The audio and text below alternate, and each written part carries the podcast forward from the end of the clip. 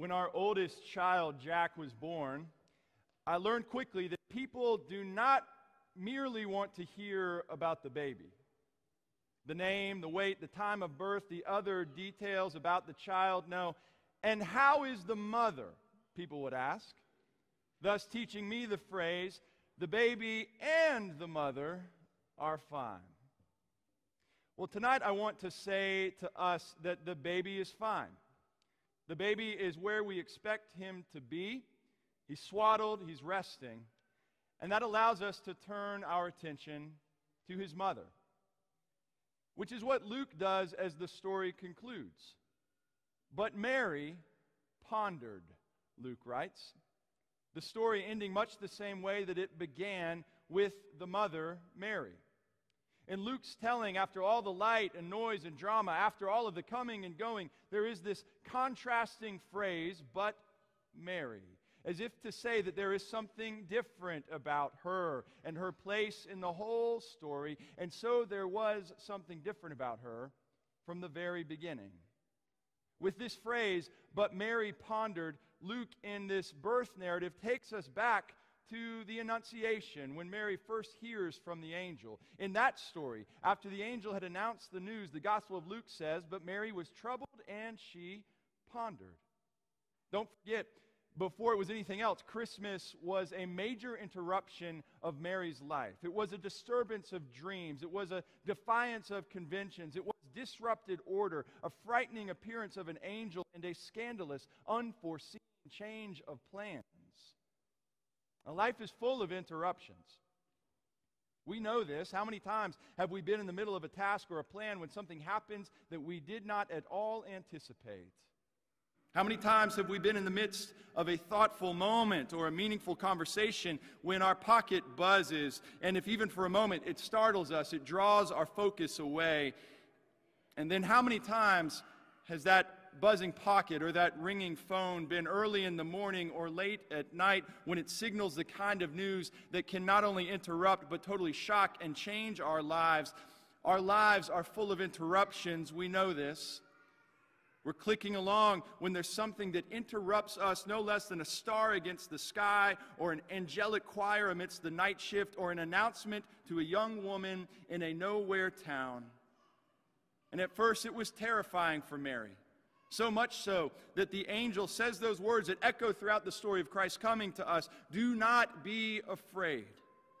When, of course, Mary has every reason to be afraid. Even before this unexpected news, she was a poor adolescent girl living on the outer borders of the imposing Roman Empire with fears of poverty and hunger and sickness and widowhood and violence and death and now she's having to imagine the potential of carrying a baby when she was not married. There were customs, there were conventions. She would surely be embarrassed, and this would become for her and for her family a scandalous moment. Beyond simply an interruption, this was a threat to Mary. And how many people would have rejected it, ignored it, or let it pass to someone else? But Mary Mary pondered. And the Greek word means that she turned things over in her mind. She paid attention, you see. She considered it deeply. She's not vacant. She's not just some servant that's waiting to be ordered around. For lest we forget, Mary gets to decide what to do. Mary gets to decide what to make of this disturbance in her life. This was not simply something that happened to her. Without her willingness, she has to decide whether to say yes or no to this call of God. The poet Denise Levertov has alluded to this in her wonderful poem entitled Annunciation. We are told of meek obedience, she writes, but no one mentions courage. The Spirit did not enter her without consent, God waited for Mary's decision. She could have said no, you see. She could have decided it was not the time, not the way she wanted to go, or the thing she was prepared to do, but Mary. Mary seems to understand it all more than anyone else in the whole story, and in doing so, Mary gives us a model of what we might do when we are startled or disturbed in our own lives, because we so often have our lives sketched out the way we want them to go, but sometimes they are interrupted. And when you are interrupted, when you're startled by something that you did not foresee, what will you do? Well, right at first, when Mary hears the angel's news, Luke says she is troubled and she begins to wonder what sort of news this might be, what it will mean for her, because Mary too had a plan for her life. And she is troubled, and how could she not be? Her response is so honest, it's so thoughtful. She is greatly troubled. She's wondering what it means. And if only you and I could do more of the same. Are you paying attention to your life? That's really the question of this story. Pay attention, stop, wait. Don't simply click along without noticing. We need to be troubled more often. We need to weep harder than we weep. We need to laugh more loudly than we laugh. We need our hearts to break more readily in compassion for others. We need to think carefully and turn things over in our minds. We need to pray better prayers, more honest prayers. Because a life of faith is a life that is sometimes troubled. A life of faith is a life that sometimes has to ponder. And so Mary then asks questions of God, or at least of the divine representative standing before her. How can this be? She asks. Which is another way she models for us how we might approach our own lives. Yes, somewhere along the way, some of us learned that it is unfaithful to question God, that it's somehow bad form, that it's a sign of irreverence for us to dare to raise our voices in curiosity or to challenge something that is happening around us. Some of us learned in church not to ask questions, that a life of faith is a life of certainty, we might have been told. Or some of us learned it from families that wanted all to be settled and stable and not disrupted by our curiosity. Some of us might have somehow learned it in ourselves, in our own discomfort with the complexity of, of, our lives and our need for things to just be simple and at ease. Who knows where we learned that we should not question God, but we did not learn it from Mary? How can this be? She asks. Because the life of faith is a life of curiosity, a life that talks back to God, that stays up late into the night, wondering and troubled and inquiring and challenging with whatever divine representative we can find within earshot of us.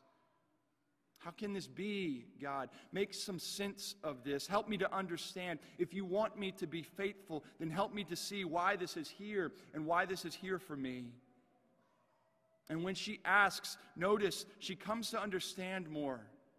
She grasps better what God is doing and why this has come to her because finally, in the end, because Mary is troubled and because she speaks and because she wonders and because she asks questions, Mary comes to understand. And she comes to even see herself more clearly and she says, I am the Lord's servant. Let it be for me as you have said. A prayer that all these years later continues to say, God, I understand that this moment in my life has come from you, and I embrace it. You have something to teach me about you, about me, about the life of faith, which is what we all must do amidst the things that disrupt us. Some of the worst moments of my life have been interruptions.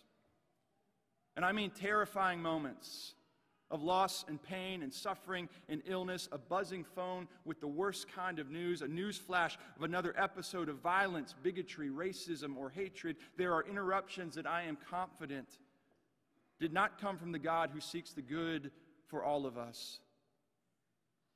But then, if I'm paying attention to my life, if I'm pondering, I sense that some of the most important moments some of the holiest moments. They are also moments that I could have never seen coming. And sometimes these were no less frightening and uncertain, no less demanding, but they were full of the goodness that I know God seeks for me and for this world. Things that sometimes, if given a chance, I might have tried to avoid. Small and momentary things like somebody dropping by or a conversation I wasn't planning on, or a knock on the door, or a call, or a text, but also the big things, the huge, momentous things like a move or the arrival of a child or a new understanding of self and call. My spouse, my partner in life, was at first a kind of interruption. I was just walking across campus one day early in my second year of college. Hey, have you met Jenny Warner? I think you might be from the same hometown, someone said. And who knew how that initial introduction would become the most important relationship in my entire life? Or my children, in the best sense of the word, they're probably the greatest interruptions of my life. Jenny and I had just moved to New York and some of you know that we had done so amidst the grief of having just lost a pregnancy in its earliest stages.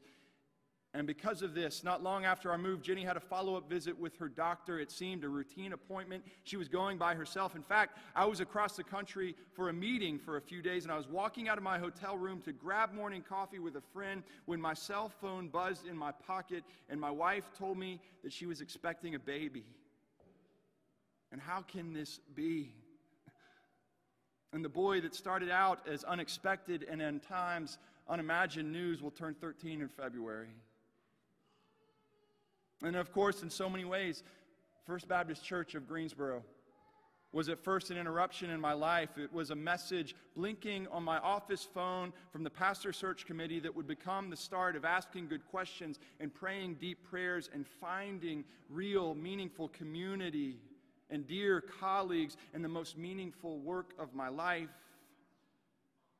And what about you? Are you paying attention? Are you paying attention to your life? Are you wondering? Are you pondering? Are you noticing those moments that come, unsuspected and startling though they may be? What will you make of them? What will they teach you about God? What will they teach you about yourself? Because Christmas, before it was anything else, it was a kind of interruption. A startled young woman in an unknown town hears of an unexpected child who will be born in the unwanted setting of a stable to all of those unsuspecting witnesses and ultimately grow to completely disrupt the patterns and powers of this world and interrupt our lives with a whole new way of being. And so many just rush right by it. They fail to make room for it. They even try to avoid it, silence it. They even try to eliminate it altogether. Well, for tonight at least, the baby is fine. But the mother, but Mary, Mary is pondering. Mary is paying attention.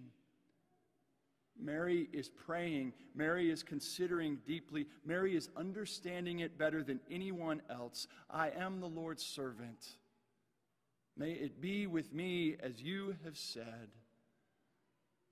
And so, friends, may we say the same this Christmas. Through Jesus Christ our Lord. Amen.